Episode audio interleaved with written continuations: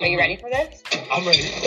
got your earbuds? Yeah, I got them in, so should be good to go. So I gotta ask you, because the podcast is called Behind the Wheel, are you always behind the wheel? Sometimes, yeah. So living in Baltimore, in the inner city, I was present when the Freddie Gray riots occurred. Baltimore was actually the first city in America to come up with a essentially legal way to ban African Americans property ownership within white residential areas. Nation is a two-sided marketplace where we introduce artisanal and emerging uh, brands, mainly snack brands, to consumers at key moments where they're most engaged. Hi, I'm Derek, and this is Behind the Wheel, a show dedicated to highlighting the accomplishments of ordinary people who are doing extraordinary things within their communities.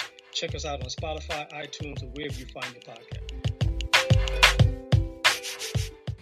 Good morning and welcome back to another episode of Behind the Wheel. I'm your host, Derek Oxley, and I'm here live on set today. This is not our set. This is this is actually a real set. This is not like my green screen. I'm here with Axel. He is an entrepreneur from Bridgeport. He's the owner and founder of Barber Geeks and Barber Pros. So give it up to them some time today. How you doing, man?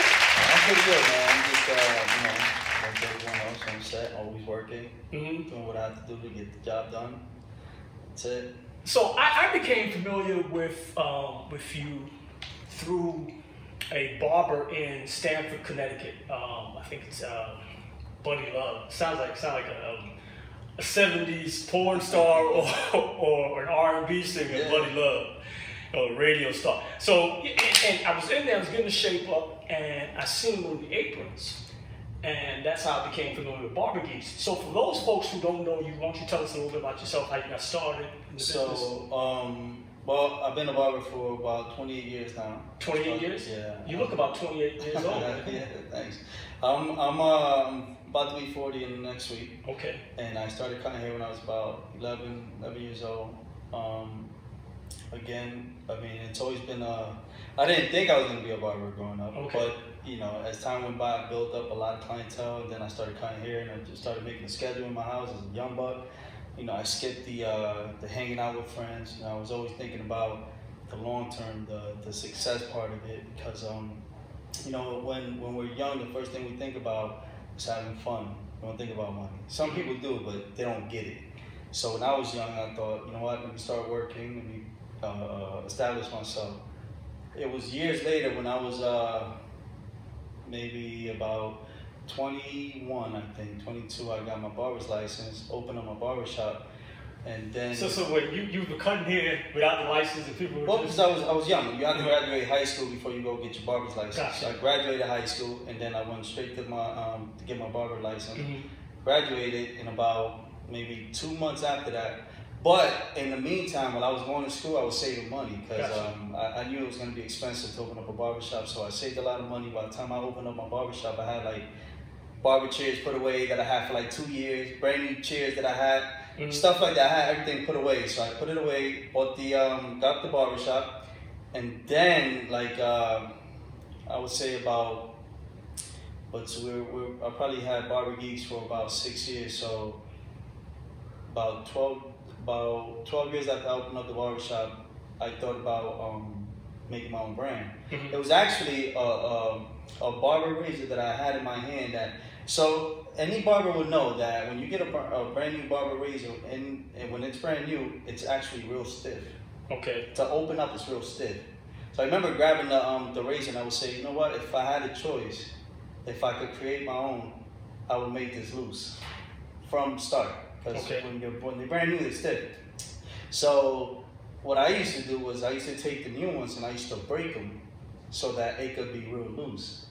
And it hit me, you know, wait a minute, like if, I, if, if that's what I have to do, what I'm gonna do is I'm gonna create a razor that I could put a screw through it so that I could adjust the tension Tension, okay. of the uh, of the handle. So I started working on the name. Um, I couldn't come up with a name and a logo. So I started I started thinking, what, what can I do that's different from other companies?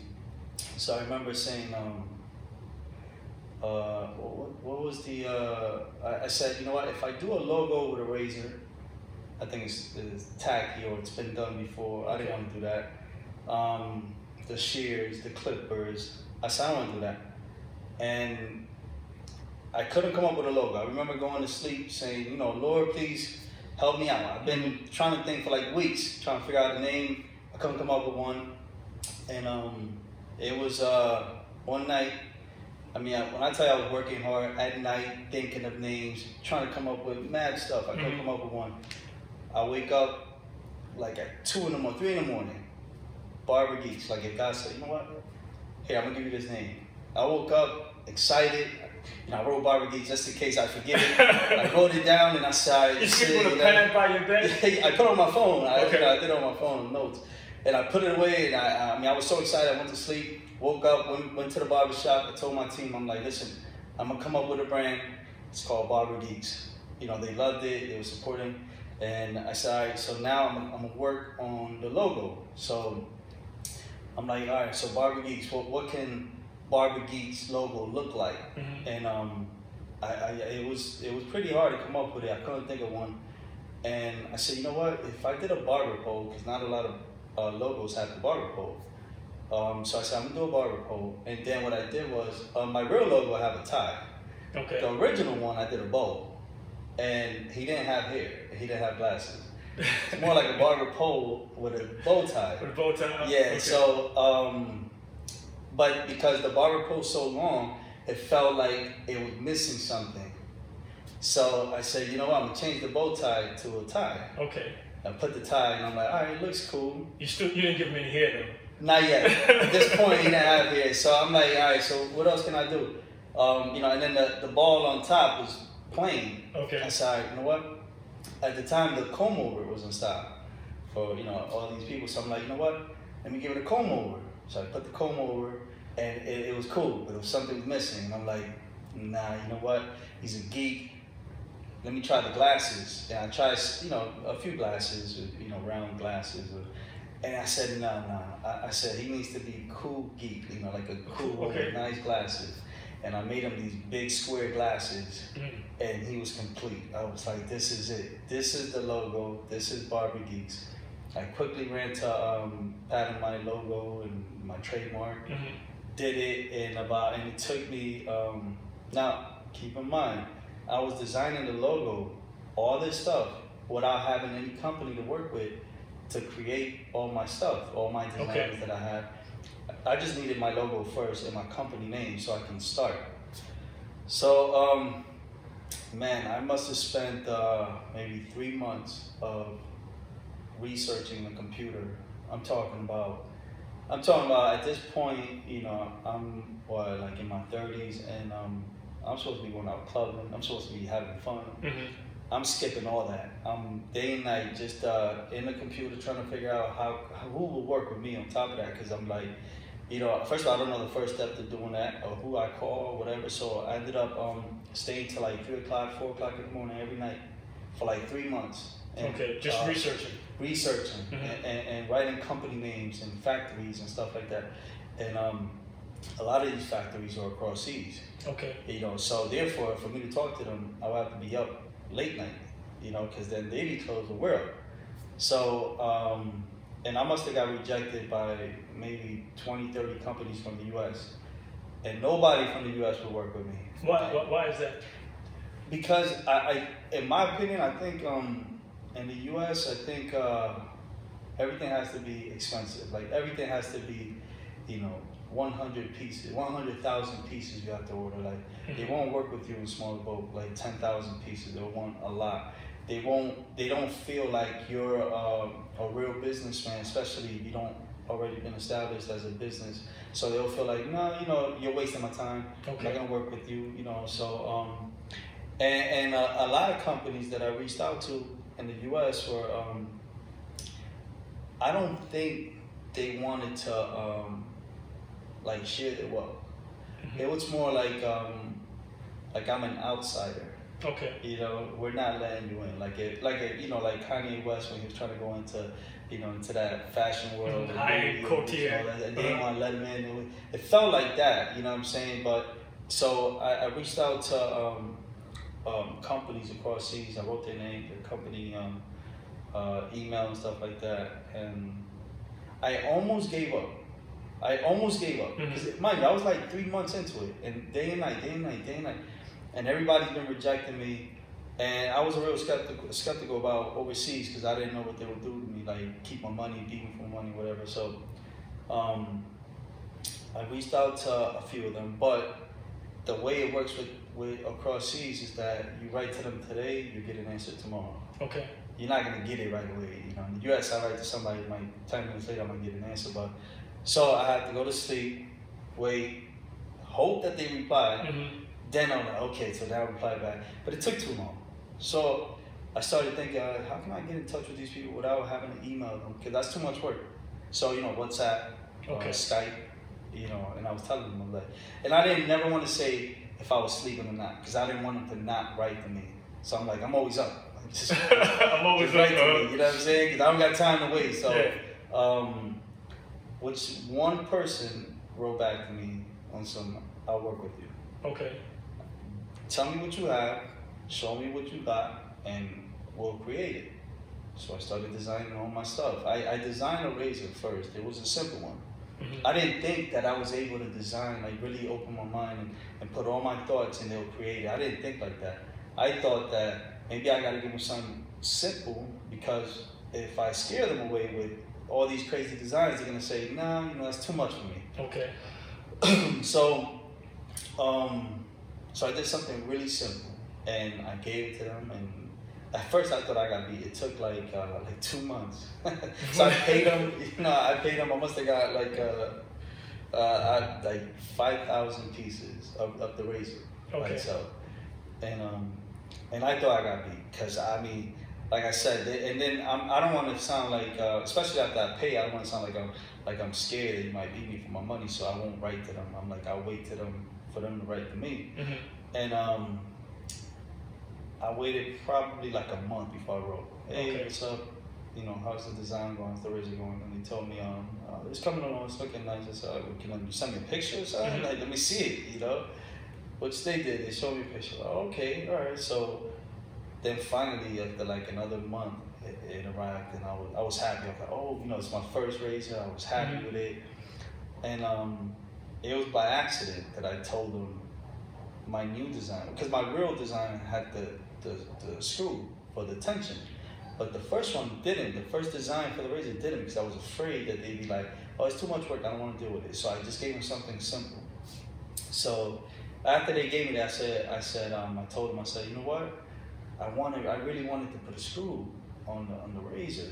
And he said, oh, why you didn't tell us that? Mhm. We could have done that. I said, really? I said, well, I have a lot of designs that I really want to show you. Like, I got a lot. Like, Mhm. This ain't even it. Like, this was just something simple. If, if you don't mind, I'll send you my designs. Like, I designed all my razors. Everything I have, I designed them all. So, so I can send you all my razors. So, not not to cut you not to cut you off. You you have the shop, the barber shop, and then you you start with these designs. Like where where did this come from? Like where where did this where did these ideas come from? You just you just you're in the shower and all of a sudden you get a design. Did you? So, so what happened is, I've been a barber for a long time. Mhm. I never seen anything in quality. Everything's Okay. in quantity. You get all these cheap razors. Nobody, no company, no Andis Wahl, any other company designed a good razor for barbers to use. Uh, what was the Shave Factory have like all these stuff that's beautiful stuff that barbers don't use. We Okay. don't use that. The Shave Factory. I don't know if y'all heard about Yeah. it, but um, so I'm thinking if if I you know I'm a barber, but if I was a company, Mhm. I know what I want as a barber because these companies are not barbers doing the company. These people are people with money who give us stuff we need, not stuff we want. Okay. So when I design, I know what we want. You know So from saying? working working hands Yeah, on. Okay. From having, from wanting to have like a beautiful piece of art that we work with. So I started designing my stuff. Uh, like I told you before, I, I used to draw when I was young. You know, I like to design, especially with, with house stuff and everything. Everything with art, I had, I loved it. Okay. So with the razor, when I started designing my razor, it was more like, um, okay, so I know what I would want. I know what people want uh, as far as barbers. And I started design. I made like 30 designs uh, uh, all races. I made them all different for every every nationality. It was out there. You know what I'm saying? So when I when I designed them, I, I showed it to him and I said, listen, um, can you make this happen? But this time I wanna I wanna bring it up. I wanna have a better um, packaging, uh, better quality razor, whatever it is. I'll pay for everything. Mm-hmm. But can it be done? And he said, yeah, we can do it. I said, all right. So um, so then let, let's go. You know, head first. Let's. I'm, I'm gonna go invest a lot. So I told him uh, um, I have some money put away. Um, and I know people want to know, like, as far as how much you invest and stuff like that. My first year when I invested into Barber Geeks, um, I want to say it was close to a hundred thousand dollars. Mm-hmm. Um, and it wasn't in one shot. It was more like um, once the door opened up for um, for the designs and all the stuff that I could get, it was more like, okay, I trust you because you sent me my first package, and I got it, and it was what I designed. Okay. So okay, so now I'm gonna trust you because that's what I've been prepping up all this time for. You know what I'm saying? I'm not gonna sit there and save money and then when the time comes, I'm gonna back out. Or I'm gonna go 90%. I'm gonna go 100% because if I fail, I'd rather say I failed going 100%. percent Mhm. I don't wanna fail going, oh, what, what if? Tiptoeing in, yeah. Yeah, you know what I'm saying? I'm not gonna go 90% and be like, damn, if I would've won 100%, what could've happened? so, so I remember, um, I remember this time was a little scary. So I started doing um, 30 different design razors. I did the shears. I did like um, maybe like five different shears. I started doing um, uh, as far, well as far as with that company, everything was metal with that company. I started getting the hang of it. I started writing to other companies, say, you know, what if I design this? Would you be able to make this for me? Mm-hmm. And they were like, uh, yeah, we could. So I talked to the Chinese, the Chinese people, you know what I'm saying? They, cause they, they, they work, they're workaholics, you know what I'm saying? And, they don't care what it is. Bring the money, they take it, you know what I'm saying? So started working with them and um, I started designing different stuff and, and with them, with, with Chinese people, uh, or companies that you deal with in China, they're more like, um, they're more like fast service in the sense of like, okay, okay, give me the give me the design, and you're like, wait, because there's detail. I gotta tell you the detail first, and they're like, okay, okay, tell me the detail. Okay, all right, that's fine. Okay, and it's like, no, no, wait, wait, because you're scaring me because you're gonna give me what I don't want. You know what I'm saying? So. It, it, it took me a minute to find one company that I can deal with and really listen to me Mhm. so that I can design other stuff that started coming to Barber Geeks. Got happy because uh, I met the right people. It was um, it was a company actually that because you know people people's biggest fear when it comes to um, success, what stops people from accomplishing their goals, is the fear of losing everything they got. Because that's the problem. If you work ten years and you had a hundred thousand put away to invest on yourself, that hundred thousand can go real quick. Yeah. Yeah. You know, somebody could beat you for it. If you just work 10 years to say that, and somebody could come in to say, you know what, you're beat.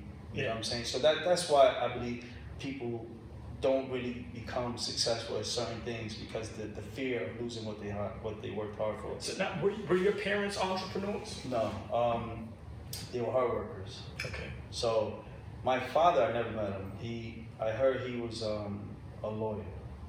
I don't know anything about him. Like, all I know is his name, you know what I'm saying? But he was a lawyer, and I heard my, my grandfather, his father, owned um, a, a, a car lot. That's all about, I know about them. Like, that, that's almost everything I know about them. My mother worked really hard. What my mother showed me was the fact that you don't need money to be happy in life. Mhm. So the joy of okay doing everything with, with a passion, that's what I learned from my mother. Because you can sit there and say, you know what, um, this is what I'm gonna do for the rest of my life, or this is what I'm gonna do, period. But if you're not gonna be happy doing it, then it's just a miserable life that you're Mhm. gonna have. But you can enjoy life, and you know, like I told I told a friend this one time that um, he uh, we were talking about kids you know, back in the days, our parents used to have, you know, 8, 10, 12, 15 kids. Now you have two, and if you have three, like, that's a lot, you know what I'm saying? But, um, but what I learned from watching people, because I, I have two kids of my own and a stepchild, so three total. But um, when you see somebody walking that doesn't have no money, like like the majority of people have a car, but some people you'll see them on be three, four kids, and they're walking to wherever they have to go, but Mhm. they're happy Yeah. and and that's what people don't understand. It's like if, if they're not struggling, because it's not about money. If they're not struggling, so why are they happy? Like if they don't have a car, if they don't have their own house, why are they so happy? Yeah. And, and it's not the money. It's about it's a, it's a state, State of of mind. Yeah. that you have to get in. Yeah, there's a there's a um, I live out in Wallingford, and so from my from where, where I sit while I'm recording or working on the computer, sometimes I see a young lady who works at the, the, the Dunkin' Donuts, and she walks. Mhm. You know, so I see her walking to work, and I see her walking from work. You know, and she's never. It's never like, you know, you you you- you're interacting with someone in retail. It's, you know, it's like attitude. Yeah, She's yeah. always pleasant. Yeah. It's not like you could tell like there is there is something that's driving her, you know, where she's focused. Like this is what I'm doing. Yeah. This is this is what I'm doing right now. This is temporary. I have something else in mind. I don't know what that something else is in mind. And I had gotten, I had, you know, I, I was at, got word that um, someone had gotten hit in Wallingford. You know, a passenger had gotten, some, you know, just a, a pedestrian was Yeah, walking and had got hit. I was like, yo, I wonder if this was her. So I went and I went back to the DND and was like, did she get hit? Like, no, she's good. I was like, okay, cool. Like I, I you know, you have conversations. I go and I get my my my coffee, my bagel, or whatever, and I keep it moving. But just to hear, or you, you're seeing someone that that that has this like peace and just knowing that you know it's not it's not the material thing that's keeping them happy. It's something else that's that's with them. Um, so in seeing the product um, at the shop, I said there was something about the detail that was in it. It was that that caught my attention. It was like this is not this is not this is not like some mass produced just something somebody got off this. This is like some quality. It was you know it's stitching inside. Well, you know what it is because you created it, Yeah, yeah. but you see it and you and that's what attracted me to to the brand. So when I when I um, when I stopped into um, to Bridgeport and, and actually seeing the shop, and it's like yo, this is this is official. This is and, and you're talking about something. You're talking about you were doing it from from 11 Mhm. You know so to just to be able to have that that that vision and that mindset that says you know what? Like there's a young kid somewhere in school um, he might not want to go to, to college you know that Yeah. might not be his dream. He might not want to play ball. He might not want to be a Yeah, rapper but he yeah. might want to be an entrepreneur. And so how can you know it's hearing your story and being able to share your story with with, with someone else i think would be would inspire them to um, yo, that, that's incredible. Like, I'm just drawing this thing out. I have this thing in my mind mm-hmm. and take it from my mind and mm-hmm. put it on paper Yeah. and mm-hmm. doing the research. And then all of a sudden it comes to fruition. You know, it doesn't happen overnight. So, like, I think we, we missed some like steps in between it because Yeah. you have the barbershop. So you're growing the barbershop. Like, how are you, how are you hiring and, and recruiting and, and building a team? Those, So- those things. So in the barbershop, when you go through um, opening a barbershop, then you, you have to worry about building the right team. Not only is it, again, it goes back to um, not putting money first. In my opinion, you put passion first, and passion will bring you money. You can't get with money, you can't build passion, but with passion, you can get money. And and that's what people misconstrue the whole thing. If you if you sit there and, and you go to work because you're thinking, oh, how much money am I gonna make today, or how many people I'm gonna make happy today. You know what I'm saying? Because then people that you make happy is gonna multiply and keep getting more people and, and you grow. so So where did you get that understanding from? Is that just something that just experience, just- experience. experience, okay. Yeah, I did just uh, I've I've experienced everything from gaining and losing friends over money, and, and I would never put money in front of anyone. You know what I'm saying? But but I I- I mean I learned now older that um just take care of business. That's it. You know what I'm saying? Don't don't ever um again it goes back to the money thing. Don't ever put someone in front of of your um cli- your clientele is your family. So your clientele, every everybody that comes to your house to support you or your business to support you, don't cheat them. Don't cheat on them. Don't put somebody because he's a friend in front of them. Treat them all the same. Mhm. They'll appreciate that. and they will always be faithful and loyal. So if they're always loyal, you always have a business. And a lot of people lose clients because they put money first. Oh, this is my boy. Oh, he's gonna give me ten dollars more. You know, so I'm put him in front of this guy been coming every week faithfully Yeah. with his kids. Mm-hmm. And this dude just came out of jail, could care less. He's trying to get a free cut by you, but you trying to look out for him. So yeah, I got you. Yo, wait a minute, yo. I'm gonna do him first. Directly, you just broke the bond, man. Mhm. You know what I'm saying? They're gonna leave. That's it. They're gonna look for somebody else because you just played them, betrayed them. Yeah. They didn't betray you. They they probably drive past 20 barbershops before they get to you, and here you go you train them. So I, I'm always about. Um, that's how I lose. Uh, I've lost friends like that, thinking they had the upper hand. Oh, that's my boy. Yo, actually, let me, let me get a haircut in front. No. Wait. Sit and wait like them. You know what I'm saying? They they sit and wait with no problem. Why you can't do it? You know what I'm saying? So uh, I'm real big on that. I'm real big on on rules. Don't break the rules. And, and um, like your business, like your barbershop. I I mean I treat the barbershop like it's a human being. Like I always be like I always tell my team like don't disrespect the barbershop. And by that I mean like don't break the rules. You know what I'm saying? If, if you can help clean the barbershop, clean. I, I have somebody I clean, so they don't- don't do it. But I say always put your hand in if you can. You know what I'm saying? Because you have to give back to the to the shop that's been keeping you and your family eating. You know Yeah. what I'm saying? Paying the rent, paying all the bills. Don't do that. Don't disrespect the barber. I'm big on that. I, I look at things a little different, but maybe weird, but um, No, I don't think it's weird. I, I, don't, I don't think it's weird at all. And it's um, it's a lot of stuff that some people they go and they they'll, they'll pick up a book and it's written inside of the book and they figure okay you know th- these these principles mhm. management principles and there's just some things that that you just pick up instinctually it's like yo, you just played me. I'm sitting here all this time. I've been coming to you faithfully like you said and now this guy is getting in front of me. How's that? And if you you have you set out rules um as to work uh with this uh like my modern day joe clark this guy named mr frank mickens in brooklyn. Mhm. he was like Derek it was like big on hats, like the 50 star, you know. The, and it's like no hats, and I tell the teachers no hats. Some principal you call me from over the, over, you know, I just I was I just got out of high school. This is my job. He got me a job there. I was working in the special department, and you know he called me over this loudspeaker, Mr. Oxley. Now I just graduated. I'm not Mr. Oxley now. Yeah. Mr. Oxley, come downstairs. I come downstairs, like called me. So we walk around the school, and he had these rules that he put out. And he said, you know, the, the worst thing you could do is is to establish a rule and then don't enforce it, because then you just lose credibility. Yeah. And so it's, it would always be like these lessons, like on the on the fly. Mhm. Um, and so when you talk about losing business, how has has how has the coronavirus impacted? Um, Actually, um, uh, believe it or not, on a weird way, it, it's helped the business. mm, Real weird, man. Um, so the barbers in, in the barber world, we don't get too much respect. We're, we're getting it now because we demand it. But before, it's like I remember going to high school. Me, when I was back in high school, and I remember about to graduate, and the teacher um, said, what, "What are you think about doing after you graduate?" And I said, "I'm opening up my own barber shop, you know, whatever."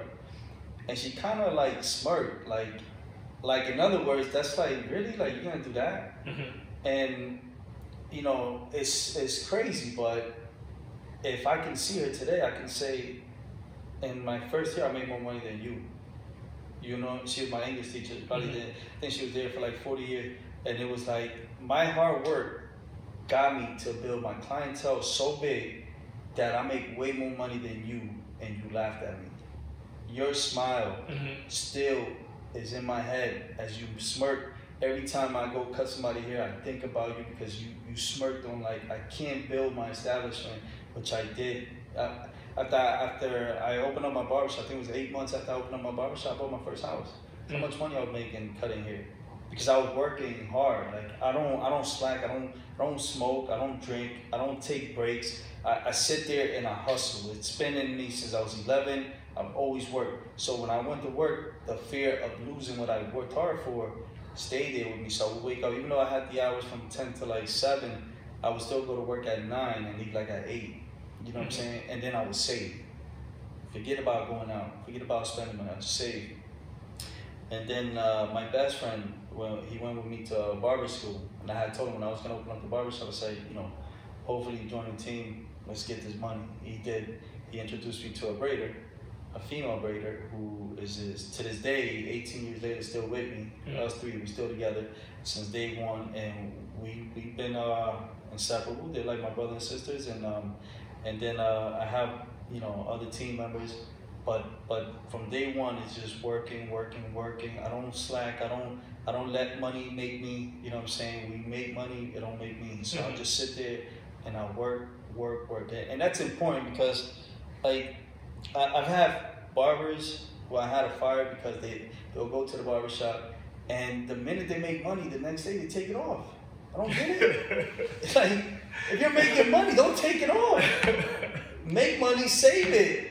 Keep going till it Yeah. slows down. Yeah. Maybe if it slows down a lot, then you take a day off real quick Mhm. so you can relax, get your mind fresh in your mind, and then come back to work. Come back. Don't wait to the peak to take the day off. You Yeah, dumbass. that's, that's, that's the worst. That's the worst time. Yeah. Like I used to, um, I haven't been in a barber for a while. Like I, I grew up in Brooklyn, Bed Stuy. Mr. Jones used to cut my hair. Um, uh, the barber shop was right across the street from 35 Park, and he had like this little list, you know. So he had like four barbers in there. One of them used to just talk a lot. Everybody used to wait for Mr. Jones. Mr. Jones was this older, older gentleman. He didn't do a whole lot. Of, he didn't do a whole lot of talking at all. You know, he just cut. He could cut, and so everybody would wait for him. Mhm. You sign in. I used to be able to go to the city, come back, and still wait for my name, or go play Really? ball in the Uh-huh. park, and then come back, and he'd be ready. You know, but he, he had this this sort of like routine. You know, just he was always there. He's gonna open up on time.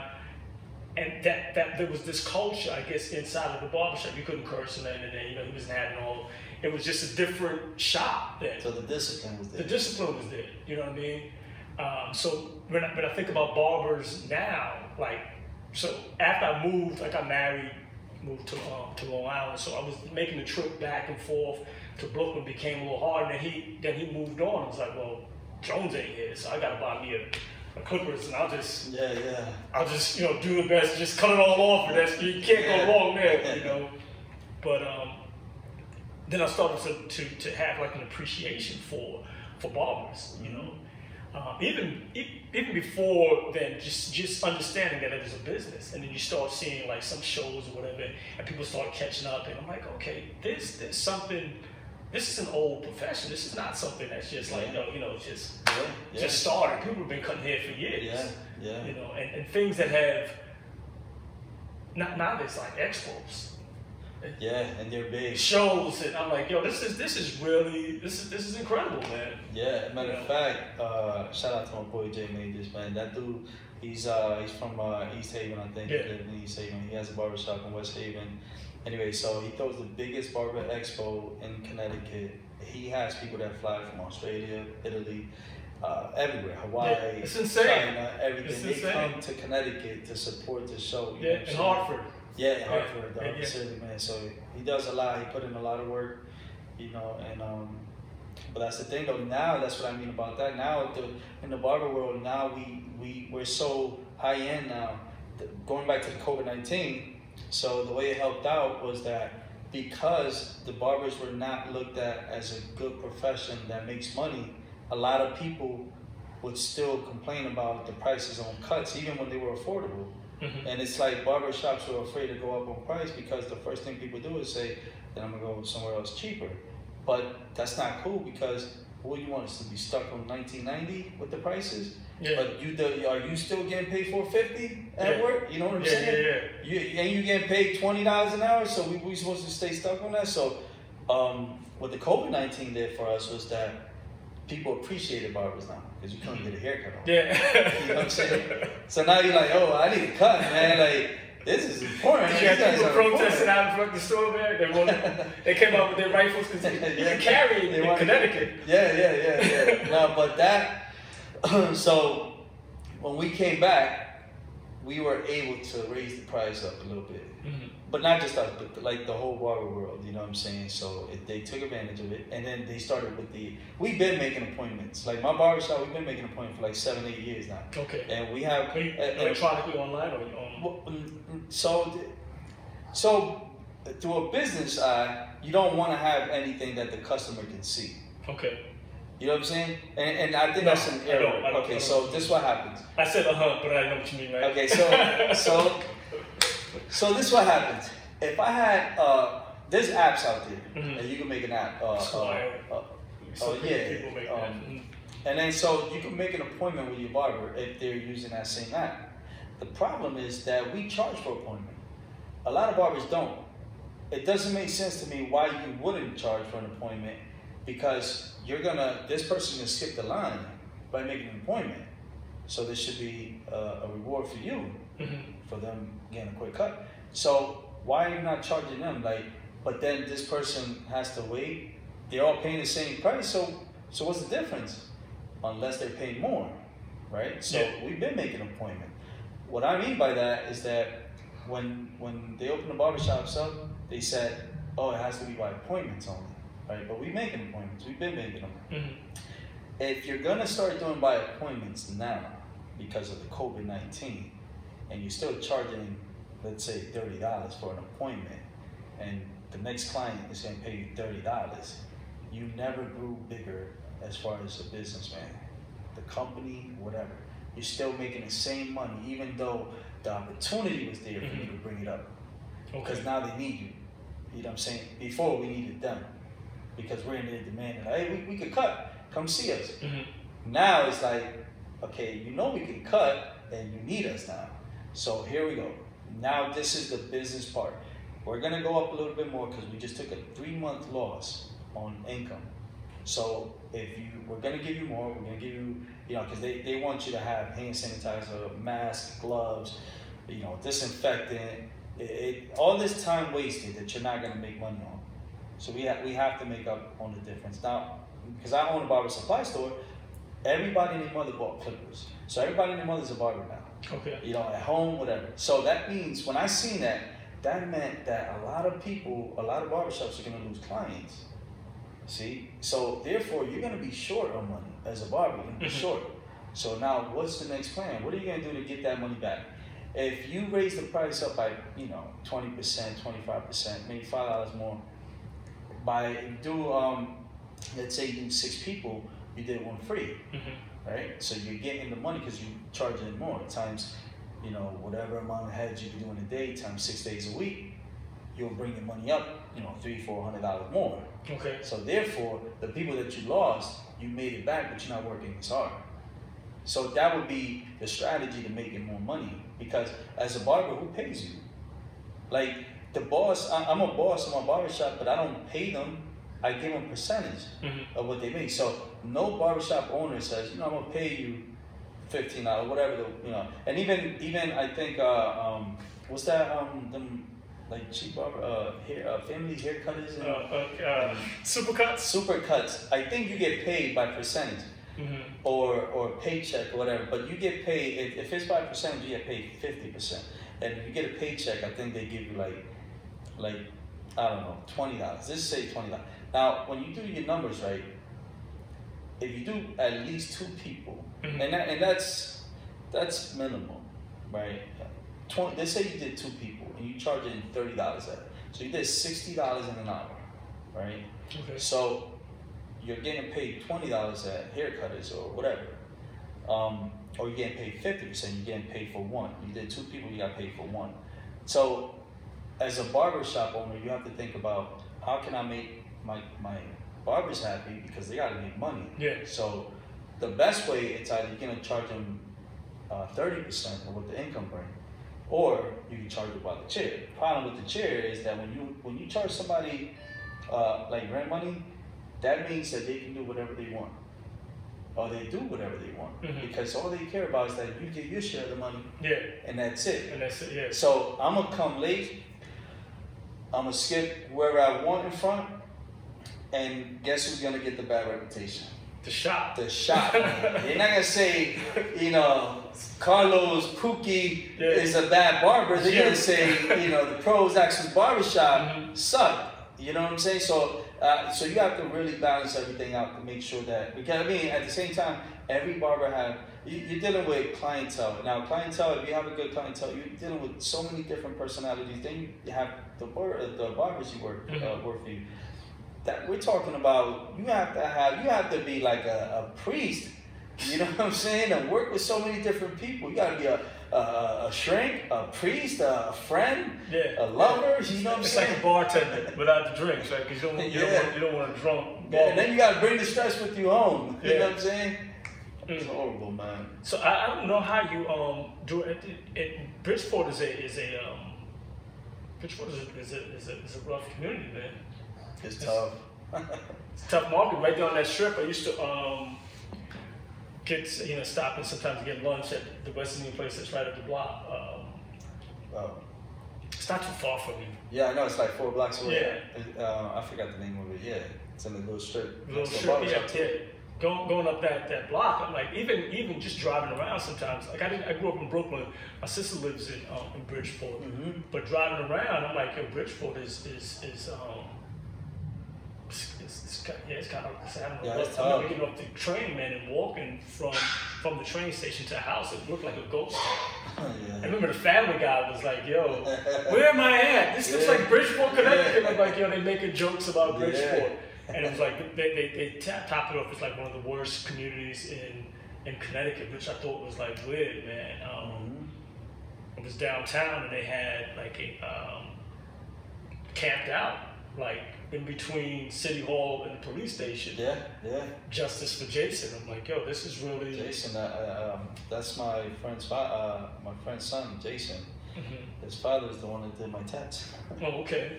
yeah, he's a tattoo artist. it's it's just small small world, man.